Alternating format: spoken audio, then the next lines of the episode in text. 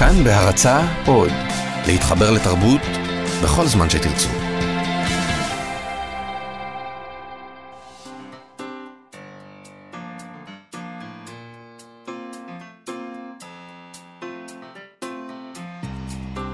מה שכרוך, עם שירי לב-ארי וענת שרון בלייס.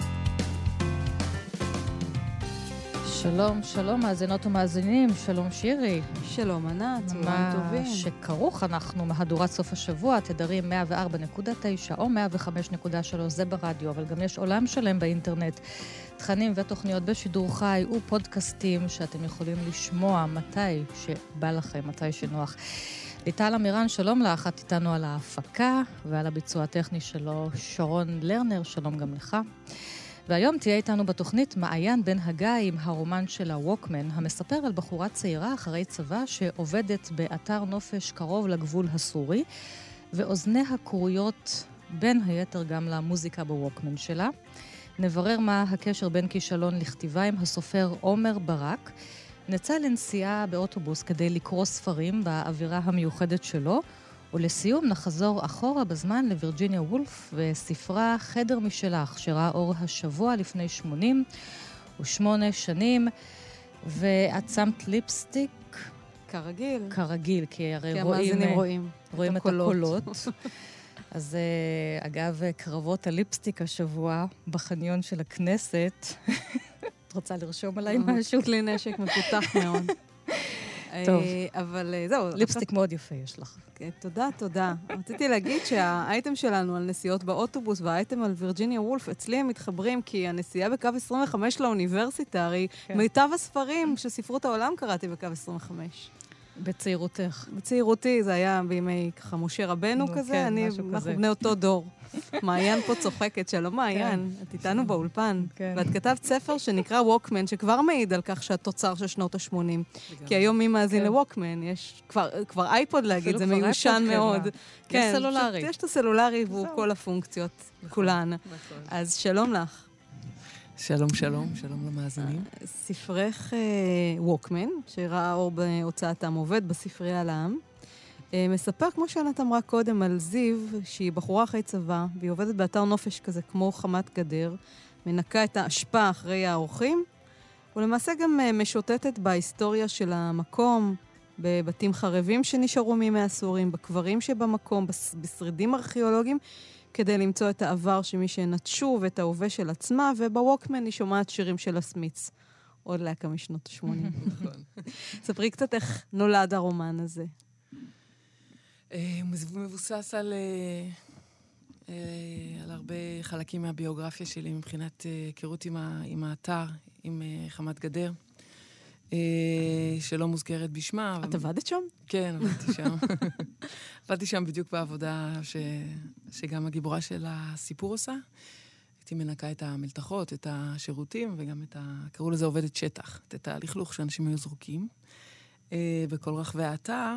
אה, את, את נולדת בדגניה, אבל גדלת בקיבוץ, אה, בקיבוץ אפיק, אז נכון. את ככה באה מהאזור הזה, הקיבוצי, נכון. ההתיישבותי של הגולן. הצפון, רמת הגולן. נכון, דרום הרמה. אה, כן, מקום שאני מאוד אה, קשורה אליו, שהרבה אנשים אה, שכתבו על הספר דיברו על הפריפריאליות שלו, אבל אולי בגלל שאני משם אף פעם לא הרגשתי מה כל כך תכף- פריפריאלי. תכף מה כל כך כן. פריפריאלי בלגור אבל נחזור להולדת הספר, כן, שמבוסס אז באמת על הביוגרפיה. הוא מבוסס על הביוגרפיה במובן הזה שאני מכירה מאוד טוב את המקום ו- ואת העבודה ואת הסטינג החברתי, אבל כמובן שהעלילה בדויה לחלוטין ודמויות מורכבות אה, מ- מאנשים חיים, אבל הם לגמרי אה, אנשים שפגשתי בכל מיני תקופות בחיים שלי. זה כמו, כמו שהרבה סופרים עושים. הם אה, אה, תמיד אה, עושים... אה, שימוש בחומרים, לא תמיד, אבל במקרה שלי, אה, עושים שימוש בחומרים אה, מהחיים, אבל לחלוטין אה, מערבבים אותם בקערות, אה, כל פעם יוצרים אנשים חדשים, רוקחים אותם אה, חדש, אז האנשים באמת, אה, הדמויות מאוד בדיוניות. תראי, יש סביבה גם את כל צוות העובדים, שתכף קצת נרחיב עליו, וגם את כל האורחים שבאים והולכים. האנשים שמגיעים לאתר הנופש ומלכלכים, וצריך לטפל בהם בצורה כזו או אחרת, אבל היא מאוד מאוד בודדה. אולי אפילו נקרא איזשהו קטע, והיא גם מחפשת את ה... לברוח כל פעם באמת אל האזורים מאחורי, מה שנקרא, מאחורי הגדר של חמת גדר. נכון. אה, ולראות שם דברים שאנשים אחרים אולי לא רוצים לראות. נכון. נשמע אותך עם קטע מהספר. אה, פתאום נשמעה חבטה, ואולי נפל משהו כבד. ואחר כך נשמע קול הידרדרות או שובל, שובל צעדים. והיא התכופפה נבהלת אל תוך שיח מלוח שבשולי השביל הצר. עיניה באדמה. מי כבש אותו? טעתה וניסתה להסתתר תחת העלים שהשמש החשיפה את מרקם המלח שלהם. היא חיכתה כך קפואה ומצונפת, זרועותיה חובקות את ברכיה ואוזניה, ובאוזניה אלמות ליבה. הדממה התמשכה. עכשיו היא הייתה כמעט בטוחה שכל החבטה באה מכיוון הבית. ואולי לא. אולי משהו נחבט בחוץ, סלע, גרוטאת ברזל חלודה שצנחה פתאום מאיזה מקום גבוה. רק בצעדים לא היה לה ספק. מסתלקים. היא התכווצה עוד יותר וניסתה להעמיק את המחילה שבין ענפי השיח. ומה אם מישהו יופיע פתאום והיא מקופלת כאן כמו ילדה שמסתירה את העיניים וחושבת שלא רואים אותה, כמו חוגלה שהתאבנה במקומה, אבל בלי צבעי ההסוואה. מה תעשה? מעבר לבית היו רק דרך האפר שעליה נסעו נגמשי הסיור, ודרך הטשטוש והגדר, שאחריה רצועת שדה המוקשים, ואחריה ערוץ הנהר הנסתר, למטה, בסבך הצמחייה. אם מישהו יצא, פשוט תרוץ בחזרה. את חיה היום בירושלים, ואת בעצם חוזרת בספר שלך אל המרחב של ילדותך, אל הנופים האלה, וככה של דרום, צפון, צפון מזרח המדינה, והגיבורה שלך מתחככת גם בגבולות של עצמה וגם בגבולות של המדינה. לגמרי, נכון. נכון, וכמו שאמרתם קודם, היא אוהבת לברוח uh, מעבר לגדר, uh, גם מטעמים uh, נפשיים. זאת אומרת, uh, זה, זה לא שהגדר גבול מי יודע מה מדליקה אותה, אלא פשוט היא אוהבת להיות במקום שבו אין אנשים אחרים, והיא פשוט כן. uh, ב- בלתי נצפית. היא יכולה שמה... לה... היא יכולה להתנהל בנוחות רק במקומות שבהם לא... להתפשט, לא... להיכנס uh, לאיזה תעלות מים שיש אבל שם. גם סתם להיות, סתם כן. לשכב על האדמה, סתם uh, לחשוב. זה כמו בן אדם ש... שאם מסתכלים עליו, אז הוא לא יכול לחשוב, הוא עסוק במבט של מי שמסתכל עליו. כאילו זה סוג של, גם אני הרבה פעמים כשאני הולכת, אני מסתכלת על האדמה, כי אם אני רואה דברים, אז זה מפריע לי למחשבות, זה, זה משהו אבל כזה. מה זה המצב הנטוש הזה שהיא עוד אה, מעצימה אותו? כי היא כבר נטושה ממקודם, יש איזושהי נטישה מהבית של ההורים. החברה שלה, שאיתה היא תכננה לנסוע לאירופה, ללונדון, מצאה לה חבר וגם נטשה אותה. נכון. היא ממילא נטושה. נכון, סוג של, כן. סוג של. סוג והיא של לא ממש אה, רוצה להתחבר שם עם צוות העובדים, ש... הם מוכנים לקבל אותה.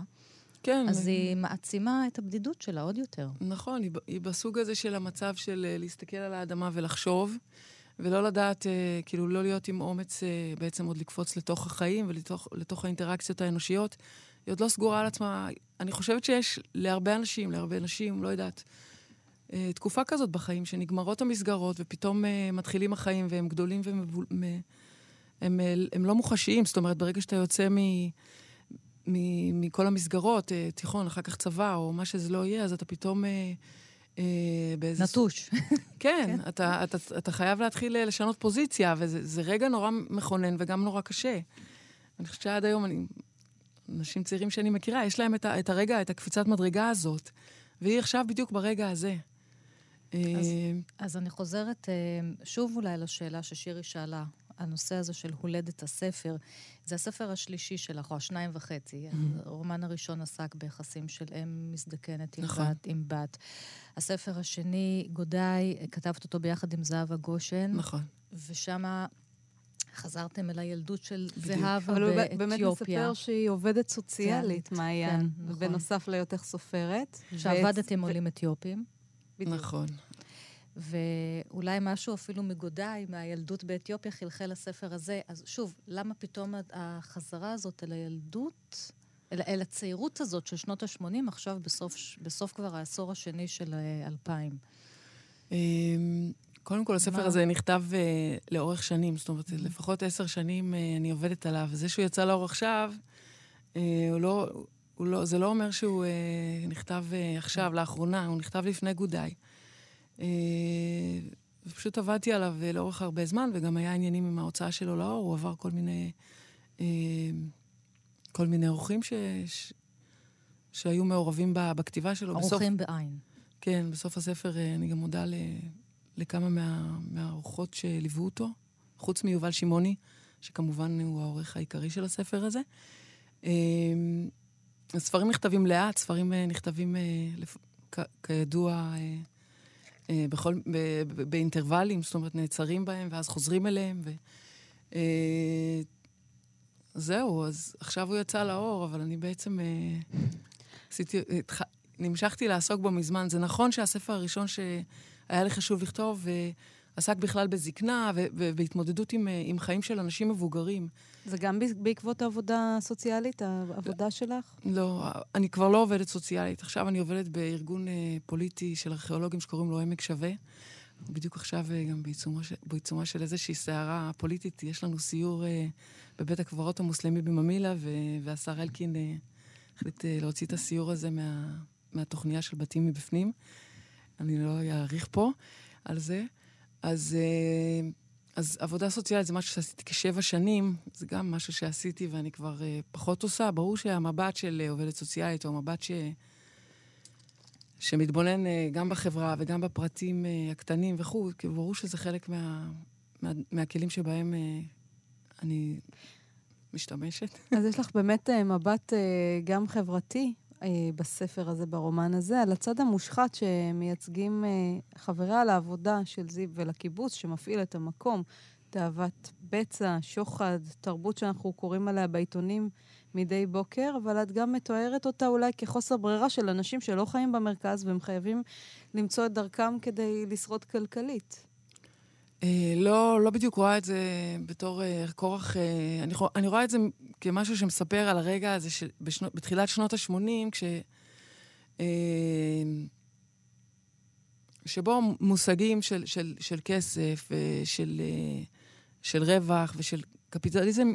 ראשית הקפיטליזם, נכון? זה לא בדיוק ראשית, אבל... כן, חלחלו לקיבוצים, לקיבוצים, כן. לעסקים של הקיבוצים. כן, ויש שם תיאור של המעבר מעבודה חקלאית לתיירות, כן. ויש שם גם את הסוגיה הזאת של אה, מזרחים בתוך התנועה הקיבוצית. אה, זה כל מיני דברים ש... אני חושבת, להפתעתי, הרבה אנשים שקראו את הספר לא, לא ראו ששמתי אותם שם, כי שמתי אותם אה, מאוד בעדינות, אבל יש שם דיון ב... ב... במתחים חברתיים, במתחים תרבותיים, במתחים כלכליים גם. אה, האנשים האלה של ה... המושחתים שם בסיפור זה אנשים שרצו אה, שיהיה להם יותר כסף ושהם יוכלו ליהנות מחיים טובים כמו, ש, כמו החיים הטובים שהם היו רואים כשהם היו מגיעים לבית אה, התק"ם, כן. נגיד, בתל אביב. אז זה, זה, זה נראה, זה, זה מגוחך, זה מוגחך גם ב... בספר קצת, אבל הם זה רצו... גם, זה גם מגוחך וזה גם נוגע ללב. שוב, זה באמת, זה לא איזה שחיתויות של טייקונים, זה השחיתויות הקטנות, הקטנות, כמו שאת אומרת. האנושיות. אנחנו, ואז זה חוזר בחזרה לדבר הזה של הספרות העברית שנכתבת על הפריפריה. כי אין מה okay. אוקיי. לעשות, זה באמת הפריפריה, זה כן. החמת גדר היא הקצה של המדינה. אוקיי. Okay. כן. אבל אני, מול, אה, אולי כן. בגלל שאני לא בתל אביב, אין לי כן. תודעה כל כך גבוהה של הפריפריאליות הזאת, את מבינה? זאת אומרת, מבחינתך זה טבעי לחלוטין. זה, זה, לא עוד משנה, מקום כן. בתוך ישראל, זאת אומרת, אני לא... אני מניחה שאתן לגמרי צודקות, ו- ושאני כאן מפספסת משהו. לא, לא, לא. לא, אין, אין להניח, כן, כל אחד מ- כן. מנקודת הראות שלו, אה, אבל אה, מה זה ווקמן? גם ירושלים היא פריפריאלית במובן הזה. את גרה בירושלים. כן, פריפריה זה לאו דווקא באמת הגדרה גיאוגרפית, לא רק, אלא גם הגדרה מנטלית. לפעמים אנשים יכולים להיות גם בגלות, גם כשהם בתוך המטרופולין שלהם. או גם בתוך אז... הבית. אבל לי הייתה תחושה שהאתר נופש הזה, החמת גדר הזאת, היא באמת כמו איזשהו לימבו. נכון. אה, גם בקשר... שהיא לא יכולה לחלץ ממנו. זאת אומרת, יש לה את החלום על לונדון, בדיוק. וסמיץ בווקמן, אבל זה לימבו, היא לא, והיא לא, היא לא יכולה לחלץ ממנו. נכון, זה הלימבו הזה של הזמן הזה, של הגיל הזה, של, ה, של התקופה הזאת. וגם הקושי שלה להתחייב למשהו, זאת אומרת, להגיד שהיא כזאת, או היא אה, תחיה את החיים האלה על פי הדוגמאות והדגמים שכאילו לנגד עיניה שם. אה, אבל בקשר לפריפריאליות, באמת, היא מסתכלת בכלל על, אה, על, אה, על, על דגמים שהם... אה, שגם בתל אביב היא לא ראתה אותם. היא כאילו, המוזיקה שהיא אוהבת, הסרטים שהיא, שהיא מסתכלת עליהם, הקליפים, כל אלה הם, הם, הם, הם כאילו הדבר האמיתי. וגם תל אביב היא מקום מזיע ומתאמץ ולא... אה, לא... אז, אז כאילו, איפה הפריפריה? הפריפריה אולי זה ישראל מבחינתה, זאת אומרת, היא חושבת על, על האור של לונדון ועל האור של אנגליה ועל חופים נטושים בעיירות נופש, אה, לא יודעת מה, ב, על החוף האנגלי. אז uh, הכל אצלם בולבל, זאת אומרת, כן. כל ההיררכיות, כל המרחקים, כל... זה כאילו המבט הזה של הנער, הנערות, של הכל או לא כלום, או, כן. או הרחוק הוא, הוא רחוק ממש, כאילו, העולם, uh, יש שם איזה אופק, והוא נורא רחוק, והוא, ונורא רוצים להגיע אליו, וזה לא שום דבר בטווח הריאלי. רק נדייק פה, אבל, שזה מבט מאוד מפוכח של הבחורה הצעירה, שבאמת מתוודעת ככה לחומר העכור הזה, של החיים. זה אגב גם הנושא של המים הצלולים או המים העכורים, שבא לידי ביטוי בלי סוף בתוך הרומן הזה. ליטפת את תנין פעם? לא, לא, לא. תקופתי עוד הם עוד לא היו שם. לא היו? האמת שכן אולי, אני לא זוכרת. רגע, ומה זה הווקמן? לא דיברנו על הווקמן עצמו. כן. היא הרי מחוברת, ובעצם מחוברת פנימה, אבל קצת מתנתקת מהבחוץ. לגמרי, ומקשיבה, וכאילו סוג של אה, בועה שהיא כאילו מארגנת לעצמה, לשהות בה.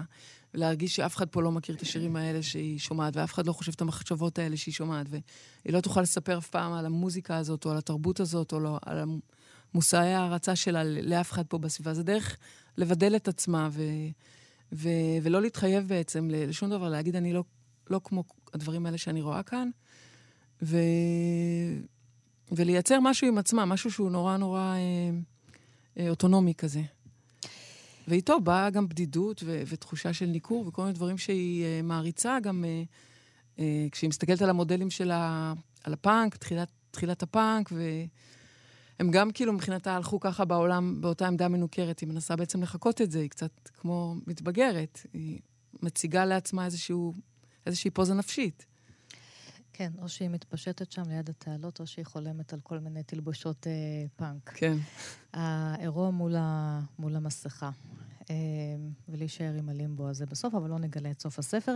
ועכשיו נעבור לפינת החפץ שלנו.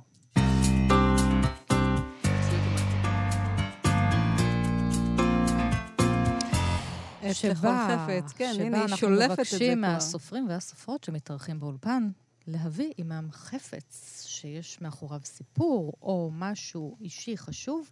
בשבוע שעבר אביעד קליינברג שלף פה סכין שפים מפחידה ביותר, כן.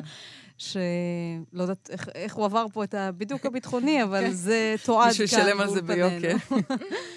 והנה עכשיו את הבאת לנו משהו שהוא לבבי. כן, לגמרי. יותר. מה הבאתי, זה? הבאתי לב, הבאתי לב uh, מהעיר העתיקה שעושים אותו מעץ זית, ואפשר לקנות אותו ב... כל מיני חנויות מזכיר, מזכרות לתיירים uh, בעיר העתיקה. נורא נעים לגעת בו, הוא מעץ מלא והוא מרגיש כמו חלוק, קשה כזה, ויש לו... Uh, הוא גם קשה וגם uh, מוחלק, וגם uh, יש לו כבדות נעימה כזאת. הבאתי אותו כי, וקיבלתי אותו במתנה מחברה טובה, שהיא פתחה חנות למתנות, קוראים לזה ג'רוזלם פיבר, משהו כזה. זה חנות למתנות מירושלים, שאנשים מזמינים כל מיני דברים, והיא נתנה לי, וזה אחת המתנות, והיא נתנה לי. והדבר הזה, גם, זו מתנה שיצא לי לתת ל, ל, לאימא של חברה, חברה הכי טובה שלי, אז, אז כאילו, יש לי את הזיכרון שלי נותנת לה את הלב הזה, אבל גם, כאילו, הוא מזכיר לי אימוג'י, למרות שהוא כאילו, יש בו המון איכויות שהן ההפך מאימוג'י, כי הוא מוחשי, כי הוא כן. כבד, כי הוא... ובעצם הבאתי אותו בשביל לדבר על, על, על בעצם משהו הפוך. זאת אומרת, אנחנו כל היום אה, מחלקים לבבות אה, בסיטונות, גם ויזואליים וגם מילוליים, וזו מין תקופה כזאת שהיא בדיוק, לפי דעת, לא בדיוק ההפך, אבל היא נורא שונה מהתקופה של הספר, שככל שאנחנו לוחצים יותר פעמים על, ה, על, ה, של על האימוג'י, האימוג'י של הלב, אני, אני מרגישה שכאילו מאחוריו יש הרבה דברים הרבה פעמים אה, יותר אה, צבועים, ההפך מאוהבים, יש כאילו איזה, ככל, כמו שברומא אמרו, איפה שיש uh, הרבה uh, עורכי דין, תדע שאין הרבה צדק. כן. אני מרגישה שזה קצת עכשיו uh, ככה עם כל הלבבות וכל הסמיילים. כאילו שיש משהו סוב... מעורר, לא, כן. מעורר געגועים לניכור ולזעם המאוד... Uh, אה, פשוטים של, אה, של הפאנק בשנות ה-80. לווקמן הזה, פשוט. כן, אולי כאילו, לחומריות הזאת, כן. מרגישה שעכשיו כולם נורא נחמדים, כולם מחייכים, כולם לוחצים. אבל זה מסתיר איזה משהו אבל אחר, כאילו מתחת לזה תקופה כן. הרבה יותר צבועה, הרבה יותר... אז כבר עדיף שאת אומרת שהניכור יהיה, את יודעת, על השולחן. כן. לגמרי. ולא מוסתר תחת אימוג'יז. כן, הוא הרבה יותר אה, במציאות ובעולם מאשר אה, כל, ה, כל הנחמדות הווירטואליות הזאת, שמאחוריה יש המון... וגם הלב על השולחן. כן. שיהיה על השולחן. תודה רבה לך, מעיין בן הגיא, הספר ווקמן ראה אור בהוצאת עם עובד. חזרנו למה שכרוך, תוכנית הספרים של כאן תרבות. Fuck Up Nights, שמעת על זה, ענת? ברור.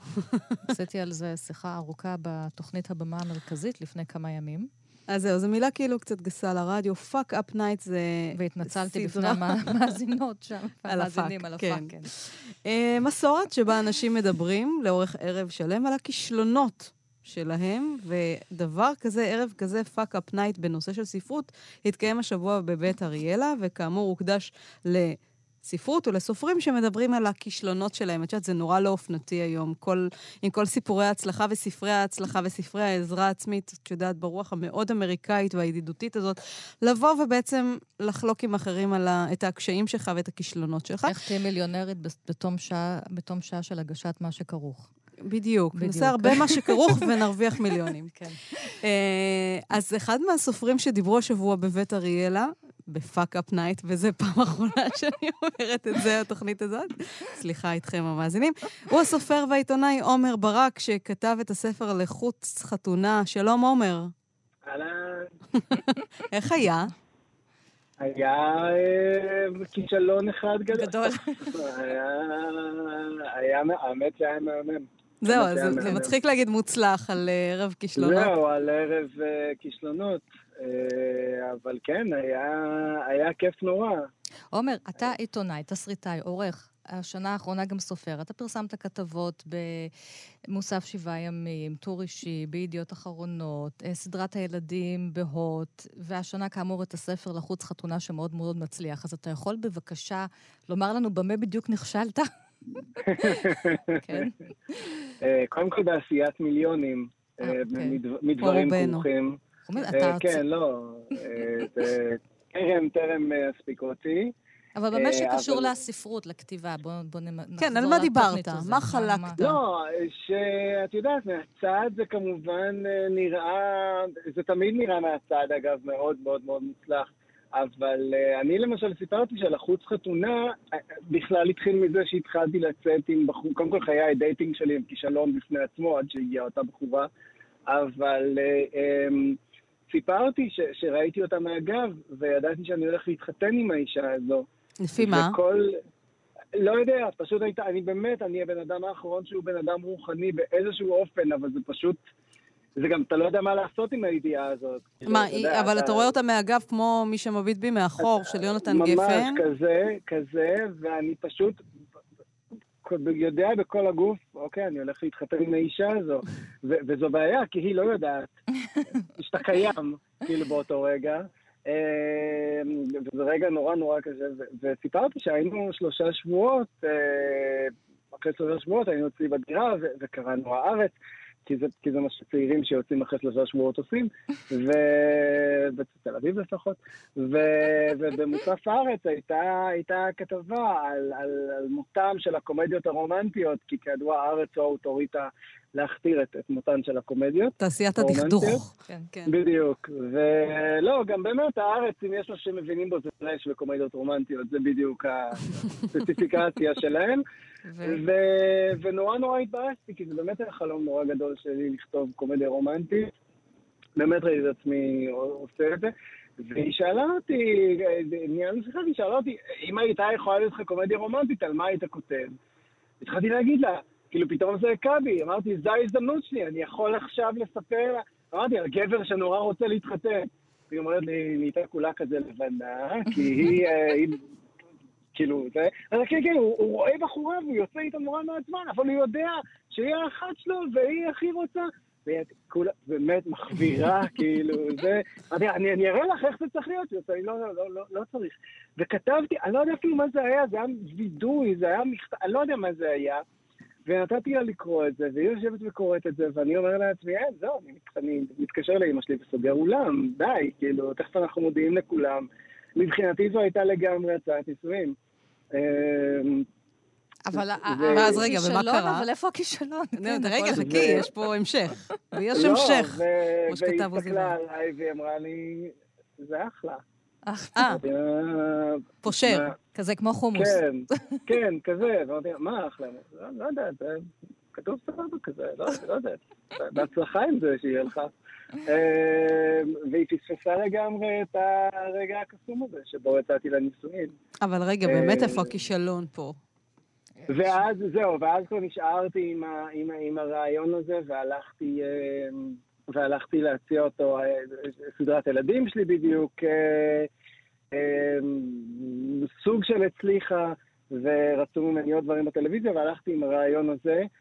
והפרצופים שקיבלתי כשדיברתי על גבר שנורא רוצה להתחתן, היו, נעו על טווח שבין כאילו...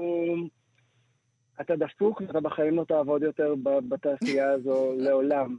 אמ, אפילו, אפילו הייתי ב... אני לא רוצה להסגיר שמות, אז אני אגיד שהייתי בחברה שיש לה לוגו אמ, מאוד מאוד צבעוני וזה מתחרז עם אשת. אמ, והם...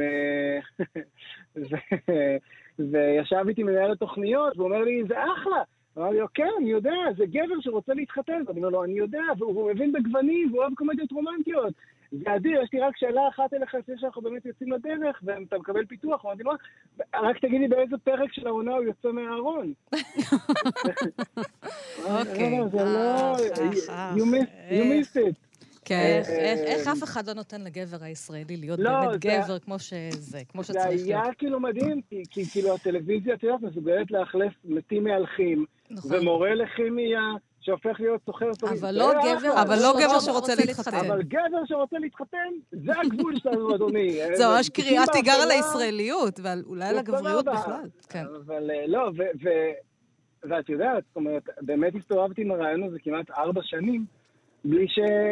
בלי שאף אחד רצה אפילו לגעת בו, אני לא מדבר איתך, את יודעת. טוב, אז רגע, אז בסוף הוצאת את זה בספר, וזהו, וויתרת על חלום הטלוויזיה וזה, עם הקומדיה הרומנטית? לא, להפך, הוא נרכש לסרט. עוד בטרם, עוד בטרם הוא יצא. גם ספר לא הייתה אופציה כל כך, כי שלחתי שני ספרים לפני זה לכל הוצאות הספרים בישראל, ושניהם לא התקבלו. שוב אני אומר, קורות החיים שלך נראות אולי מוצלחות מהצד, אבל... זה למעשה הספר. השלישי שלי לחוץ חתונה. כן. הוא רק נחשב ספר ביטורים שלי, כי הוא פשוט ראשון שיצא לאור. אז הנה, אז זה, אז זה בעצם, ה... לכאן הגענו. זאת אומרת, זה הספר השלישי, הוא, הראש, הוא יצא לאור, אז אל תפחדו מהכישלונות, כי בסופו של דבר אתם כותבים, כותבים, חולמים, חולמים, רואים אנשים מהגב, וזה... בסוף זה כן, מצליח, בסוף זה מוצא כתובת. לא, הצליח. בסוף, לא, בסוף וגם... יש, כן. בסוף יש פנים. בסוף יש פנים היום, ל... אני באמת היום עובד במשרה מלאה בתור כותב, ואת יודעת, אני באמת, אני נכשל כל יום. לא, עומר, האמת, לא קניתי את הנושא של הכישלון. בחיי. ננסה בשנה הבאה. טוב. בסדר, נו. טוב. אבל המון בהצלחה. כן, לא, זה נפלא. והמון בהצלחה, ויאללה, נחכה לסרט. עומר ברק, לחוץ חתונה, fuck up night, בבית אריאלה השבוע, שהתקיים. תודה רבה, להתראות. תודה רבה לכם. ואנחנו יוצאות למסע באוטובוס. האוטובוס נכנסת, גברת עם סלים, תראו איך היא תופסת את כל הספסלים. אז עכשיו מצטרפת לשיחה שלנו עוד שירי אחת חדשה, כי אחת לא מספיקה לי פה, אז מצאתי לי שירי נוספת. שלום, שירי שפירא. שלום, היי. בעלת הבלוג על ספרים באוטובוס, כי את קוראת ספרים באוטובוס, ואחר כך את כותבת עליהם בבלוג. אז בואי נאמר, נשאל את המאזינים, למה, למה דווקא באוטובוס? מה זאת קריאה באוטובוס? למה דווקא באוטובוס? כן. תראו, זה הכל התחיל מזה שאני גם מכירה הרבה אנשים שהעבודה שלהם זה לקרוא, אחד מהם זה אני, אבל העבודה שלהם זה לקרוא, בין אם זה משהו מאוד טכני ובין אם זה באמת בספרות או שהם סטודנטים, ואז מרוב שהם צריכים לקרוא כל הזמן, אין להם זמן לקרוא. אמ, ואני לא מוכנה לוותר על זה, על הקריאה לשם הענה. אמ, ופה נכנס הרגע של לקרוא באוטובוס. איזה קו? איזה קו הכי הכי חביב עלייך? וואו, אה, כרגע אני במשבר של, של קווים חביבים, אין קו שחביב עליי, אני מאוד אהבתי את קו 15 בירושלים, אחד הקווים הטובים. או 19, שמביא לאוניברסיטה העברית בהר הצופים. רגע, ואיזה ספרים נגיד את שומרת לקריאה באוטובוס, כן. וספרים נגיד לבית? אז לבית זה יותר ספרים שקשורים ללימודים. אני מסיימת תואר שני בספרות יידיש, אז אני, בייחוד גם אם אני צריכה מילון, אז, אז אני לא יודעת באוטובוס. וזה יכול להיות כל ספר. אני קוראת הרבה ספרים חדשים, דברים ישראליים בעיקר, כלומר זה, זה הדבר הכי בלתי אמצעי לקרוא בזמן הזה. ו... או דווקא קלאסיקות, דברים מיוחדים, דברים שהם אוונגרדים אפילו, שקצת מוציאים אותי מהשגרה. ויושבת לשירי באוטובוס, ומתי הקריאה שלך, את מחליטה לפני כשנה בערך, פתחת את הבלוג, ואז אמרת, אני אשתף אה, עוד אנשים. אה, בחוויות הקריאה שלי. שירי, יש כן. לידך רוח, אנחנו שומעות כן, אותה. נכון. אולי היא גם רוצה להשתתף בשיחה, כן. אבל אם את יכולה טיפה לשוחח כדי שנשמע אותך טוב יותר. אני אשוחח, אני אשוחח. כן. אז הבלוג, כיצד נולד לפני כשנה? אז uh, יש כל מיני יוזמות לעידוד הקריאה, שאני לא יודעת אם הן uh, אפקטיביות או לא, זה דווקא בדרך כלל בקרב ילדים. חשבתי שגם צריך לעודד את הקריאה בקרב מבוגרים, כי זה לא קורה הרבה. uh, וגם יש יוזמות לעידוד השימוש בתחבורה ציבורית, שזה קצת מנותק מזה שהיא באמת לא, לא אפקטיבית ואיטית וכולי. כן. אז חשבתי לשלב את שני הדברים כדי להציע באמת דרך, אמ, איך אני אגיד את זה? דרך השכל הירוקה. פחות. דרך השכל הירוקה, נכון? גם משהו ירוק, כן. למען איכות הסביבה, וגם משהו לשכל וללב. והפוסט הראשון שלך נקרא ספרות האפשרויות, שזה ברור, זה מה ששירי ואני עושות פה כל uh, יום חמישי וכל השבוע. ודיברת על ספר של קרן שפי שראה אור בכתר ב-2015, ושמו הלא בלתי אפשרי, שהוא מין ספר uh, שמורכב מכל מיני יומנים, כן. שהוא גם ז'אנר מיוחד כזה. כן, אז, כן, אז זהו, אז זה הפוסט. הראשון, מה תפס אותך שם בספר הזה? נכון. בעצם היומן הראשון זה יומן ש, שאתה מבין מי, מי מדברת שם בגוף ראשון, שזאת הכותבת, אה, ופחות או יותר אתה מבין שהיא מדברת על, ה, על החיים שלה ומתארת אותם, בחיים שלה לא טובים באותו זמן, היא יוצאת עם איזה גבר נשוי ויש איזה סיפור של אהבה נכזבת, ואז היא מחליטה לכתוב יומנים שמשקפים את מה שהיא רוצה שיקרה, והיא יוצאת לכל מיני מסעות דרך הכתיבה. אה, ומה שקורה בעצם זה שככל שאתה קורא אתה כבר לא יודע אה, האם היא כותבת על משהו שבאמת קורה, האם היא מפליגה בדמיון שלה, ואני חושבת שככה צריך לקרוא ספרות, כלומר לדעת שסופר מבטיח לך משהו מעניין, ומשהו שאתה תרצה לקרוא, אבל אתה לא, לא יודע לאן זה ילך. וזה אולי החוויה שלי לפעמים באוטובוסים. זהו, מה קורה... לא יודעת מה הולך לקרות. מה קורה אם את לוקחת איתך ספר ואת מתאכזבת?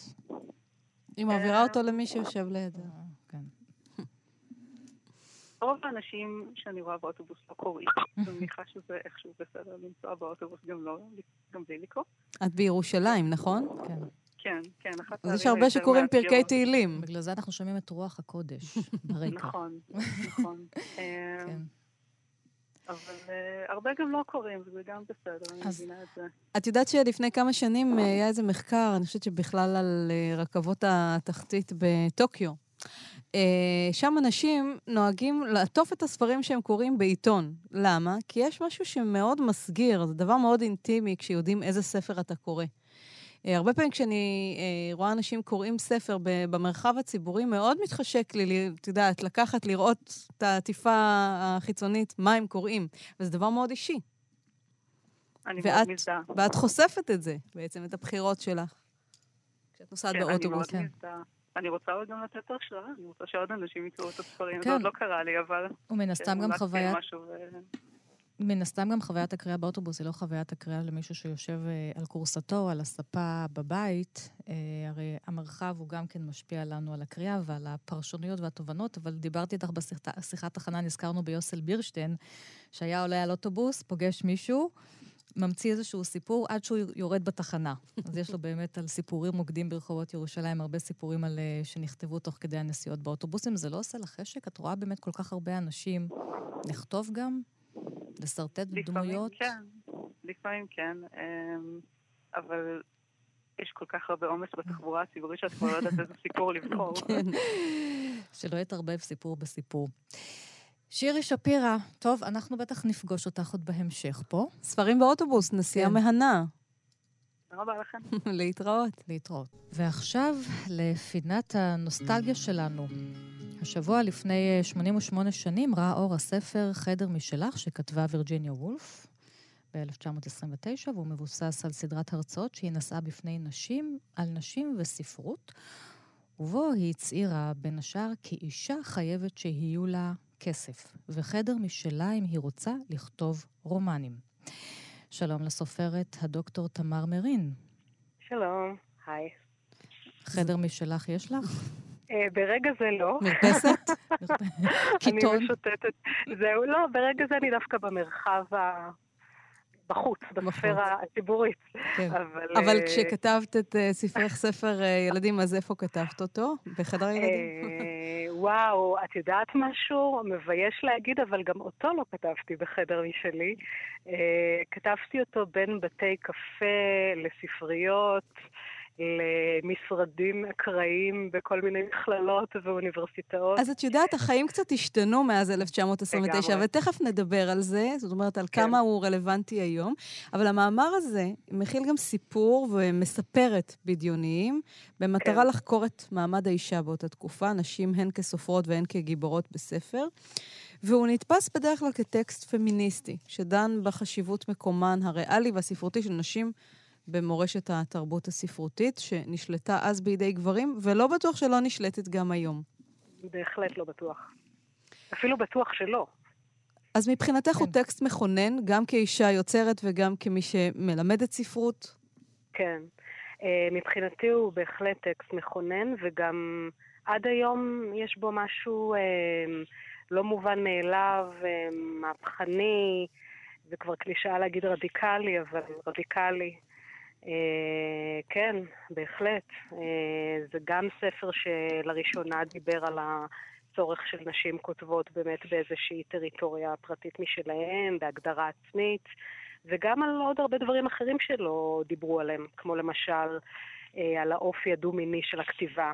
כן, עוד איזשהו אנחנו, נושא... אנחנו נתייחס לזה עוד מעט, עוד כמה דקות, כן. אבל בואו נשאר קודם כל באמת במישור גם הפיזי והמישור הכלכלי, כי כמו כן. שאמרתי, וולף טענה שאישה זקוקה לכסף ולחדר משלה אם היא רוצה לכתוב ספרים.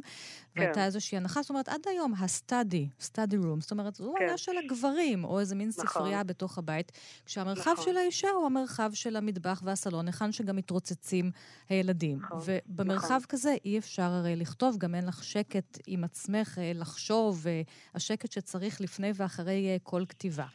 כן. עכשיו, אנחנו אה, נמצאות היום, כאמור, אה, בעולם קצת אחר שבו נשים אה, יוצאות לעבוד ונשים מפרסמות, אה, אה, סליחה, מפרנסות, והרבה נשים אה, אה, חד-הוריות. ועדיין אני חוש... מנסה לחשוב אולי על איזשהו טיפונת ניתוק של וולף שזכתה בירושה. אותם כן. 500 פאונד שהיא דיברה עליהם, כן. היה לה אותם, אז היא כן. יכלה לשבת לכתוב ספרים בזמן שהמשרתת שלה נכון. למטה הכינה לה ארוחת צהריים וסדרת הבית. נכון. מה קורה לאישה עובדת, לנשים עובדות שמפרנסות? הן לא יכולות להיות יוצרות אם אין להן חדר ורק שולחן מטבח? אה, אני באמת חושבת שזה לא כל כך שאלת החדר, כי באמת המציאות היום השתנתה, ואנשים כבר לא בהכרח עובדים בחדרי עבודה ביתיים כאלה. כן. יש גם אנשים שיש להם חדרי עבודה ובאמת מעדיפים אה, לשבת באיזושהי סביבה יותר, אה, אה, שיש בה עוד קולות של עבודה מסביב, וזה עוזר לריכוז. אני לא, אני לא בטוחה שזה עניין החדר, אבל זה כן עניין הטריטוריה, וזה כן עניין הספרות כמקצוע. זאת אומרת, ההכרזה הזאת. אה, שזה המקצוע שלך, שאת סופרת. שזה נדמה לי הדבר שקשה יותר לנשים לעשות. למה? לגברים. אה, כי עדיין מדובר בזירה אה, אינטלקטואלית, זירה שמצריכה איזושהי עמדה של סמכות. להיות סופר זה גם קצת להגיד... אני מספר לכולם את הסיפור, אני יודע, הנה כבר עברתי לדבר בזכר. אני כבר יודעת יותר טוב, מה היה, יש, מה שיש לי להגיד, הוא, הוא צריך לעניין את כולכם, הניסיון שלי צריך לעניין את כולכם, העבר שלי, אה, הלא מודע שלי, הרגשות שלי. ולמה עכשיו אנחנו, אנחנו לא יכולות כנשים? אני חושבת שאנחנו כבר עושות את זה כמה שנים. יכולות. אנחנו יכולות ואנחנו שנים, כן. צריכות, כן. אבל זה עדיין לא מובן מאליו. זה עדיין לא מובן מאליו שנשים... will own it. זאת אומרת, עדיין, אני למשל באופן אישי, קרה לי כבר כמה פעמים בראיונות או בכל מיני, בקבל, כל מיני טקסי uh, קבלת פרס וכולי, שהמארגנים uh, ניגשו אליי, והדבר הראשון שהם שאלו אותי כשהם ראו אותי זה מי שומר על הילדים. איפה הילדים שלך? כן. Uh, בשעה שעמדו לצידי גברים זוכי פרס שגם הם היו... בעלי ילדים ואפילו הרבה ילדים, ואותם אף אחד לא שאל כלום. אז זאת אומרת שהחדר הוא לא רק חדר, חדר פיזי, הוא מקום בעולם של כן. היותך סופרת, ושהאסוציאציה כן. היא תודעה. את והספרות והדברים שיש לך לומר לעולם, ולאו דווקא את והמרחב הדומסטי. זאת אומרת, שינוי ההקשר שלך. כן. ככה אני רואה את זה, ככה אני קוראת את זה. זה קשה, קשה לקחת בעלות על הדבר. אגב, עדיין יש היום פחות סופרות מסופרים גברים. בטח, הרבה פחות. עדיין נשים לא מעיזות לכתוב, לא מעיזות לפרסם, וגם כשהן מעיזות לפרסם הן מתקלות אה, בהרבה יותר קשיים בהתקבלות שלהן. אה, באמת, אה, למה? במה חושדים? במה, מה, במה נח... יש לחשוד בנו? יש לנו ליפסטיק, יש לנו ליפסטיק כזה יפה, את לא רואה איזה ליפסטיק יפה יש לי? חושדים בנו בהמון. אני חושבת שבעיקר חושדים בנו בהעזה לעשות אה, גם וגם. זאת אומרת, אה, את לא יכולה להיות, אה, נגיד, גם, גם אינטלקטואלית וגם סופרת מצליחה. או גם... סופרת מצליחה וגם אימא טובה בבית, או ראייה טובה, נכון? או גם אישה לא כעורה וגם סופרת טובה. כן, זאת אומרת, בטוח הבית והילדים מוזנחים. לא ייתכן שתהיי גם יפה, גם אימא טובה וגם סופרת. זה ממש בלתי כן. אפשרי. בדיוק. זה, זה נחשב באמת כאיזושהי חוצפה ועזות מצח, ולגברים יותר מחליקים מזה. אני חושבת שבאמת יש... אה, הם לא צריכים לתת קבלות או, או להתנצל כל הזמן. אני אגב גם חושבת שנשים, שהפתרון היחיד הוא שנשים גם יפסיקו להתנצל כן. על הכתיבה, אבל הן עדיין מתנצלות. אני עדיין רואה את זה. וולף אה, כותבת שם על דמות בדיונית אה, בשם ג'ודית, שהיא כביכול אחותו של שייקספיר. שיש כן. שייקספיר, כמו שאנחנו מדברות בדקות האחרונות, אבל אין שייקספירית, וגם אם הייתה, נכון. היא לא הייתה מצליחה להיות שייקספירית. כי היא הייתה נכון. מתחתנת ויולדת. בסוף היא מביאה בבית. את הדמות הזאת גם להתאבד. זאת אומרת, כן. אין לה עתיד. כן. לאחות, לו הייתה לשייקספיר אחות שהייתה מוכשרת לא פחות ממנו, כן. מה כן. היה קורה לה? אין לה עתיד. כן, בספרות עברית אמרו את זה על אשתו של ברנר. נכון. יש איזה מין קטע כזה, שעמליה כהנא עמליה כהנא כרמון, זה הנאום שלה בפרס כן, ברנר, נכון. כן, אשתו של אה, ברנר רוכבת שוב, אז גם לברנר אין, לא הייתה יכולה להיות אישה, וחבל, כי הוא היה כל כך משעמם בעיניי, שחבל שלא הייתה איזו אישה שכתבה. עכשיו לסיום השיחה שלנו, הזכרת כן. באמת את הנושא הדו-מיני. בסוף הספר אומרת וולף שהסופרת חייבת להיות אישה-גבר, הסופר כן. חייב להיות גבר-אישה. הזדהות כן. גמורה עם צד אחד היא סכנה קטלנית לדבריה. כן. את מסכימה איתה? אה, מאוד מאוד. אני חושבת, בעיניי זה החלק המעניין ביותר של הספר. אה, והכי פחות ידוע שבו. בדרך כלל באמת מתייחסים לעניין הכלכלי, שהוא, כפי שציינת, קצת מפוקפק כשהוא יוצא מפיה של וולף, שהיה לה כסף. אה, אבל. בעיניי החלק הזה של הכתיבה הדו-מינית זה ממש איזושהי המלצה לכתיבה, איזשהו סוג של אה, סדנת כתיבה קטנה שוולף מעבירה. וזאת איזושהי המלצה באמת לצאת מנישת.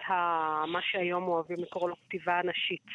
איזושהי המלצה להשתמש בכל, ה, בכל המכלור, הספקטרום הרחב הזה שיש בעצם לכולנו, של ההזדהויות המיניות והמגדריות, אה, ולצאת גם מבית הכלא הזה של המהותנות, של אם את אישה, אז תכתבי באיזשהו אופן. זאת אומרת, על מה כותבת אישה, כן? כן. אה, וזה... בעיניי המלצה שהיא המלצה שווה לנשים ולגברים. לא, גם גברים יכולים ללמוד ממנה. לא להיצמד לנושאים ה... זאת אומרת, מה, אה, גברים יכתבו על הצבא ועל לאום, לא, אנחנו, אנחנו. ראיינו לפה לפני כמה דקות גבר שרוצה להתחתן, וכולם עושים ממנו צחוק, את עומר ברק. כתב קומדיה כן. רומנטית, על חוץ כן. חתונה. כן. כן, נכנס לה, כי מה, אתה אישה? אז זה בעקבות כן. העצה הזו של, נכון, אה, של של וולף, של וולף. גבר אישה ואישה גבר. תמר, יש לך נקודת ביקורת על הספר, על הטקסט הזה היום אה, במבט לאחור? Uh, הדבר היחיד ש... שיש לי uh, הוא באמת קשור לאופן שבו וולף עצמה הייתה עיוורת לפריבילגיות הכלכליות שלה עצמה. זאת אומרת, היא לא באמת ידעה מה זה להתפרנס בשביל לכתוב. הרי עד היום גם גברים לא יכולים להתפרנס רק מכתיבה. אפילו לא... אפילו מרבית הסופרים באמריקה לא יכולים להתפרנס רק מכתיבה. כולם צריכים את ה-day job שלהם, וזה מאוד ניכר שהיא לחלוטין לא מודעת לזה. שהיא באמת אה, אה, אישה מאוד אינטליגנטית, אבל גם אישה מאוד עשירה, ש, שיכולה להרשות לעצמה את ההתבודדות הזאת ואת העניין של להקדיש את כל שעות היום לכתיבה, דבר שהוא פשוט לא, לא אפשרי, וכאן יש איזשהו עיוורון שהוא... הוא, הוא, קש- הוא מקשה לקרוא את הספר ולענות לו באופן שלם. את כן רוצה שהיא, שהיא תהיה יותר מודעת לעניין המעמדי, למצוקה הכלכלית שהייתה... כן, זה לא הייתה נכון. חיה היום, בכלל. בוודאי הייתה כן. מודעת לזה. שאלה יותר. אחרונה מאוד מאוד כן. חשובה. כן. מי שומר על הילדים? אבא שלהם, מה זאת אומרת? ברור, ברור. טוב, אז אז, אל אה, תפחדו מווירג'יניה וולף. 88 שנים לספר, חדר משלך, ולכו גם לשאר הספרים, הסיפורים והרומנים של נכון. הסופרת תמר מרין. תודה רבה לך. תודה לכם. להתראות, ואנחנו מסיימות את אה, מה שכרוך לסוף השבוע הזה, ונפרדות מכם המאזינים, אומרות תודה רבה ושלום לשרון לרנר על הביצוע הטכני, ולליטל אמירן על ההפקה. תודה, שירי לב-ארי. ענת שרון בלייס, להתראות.